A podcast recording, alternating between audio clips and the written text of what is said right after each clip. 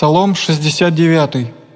В конец Давиду воспоминание «Воеже спасти мя Господу».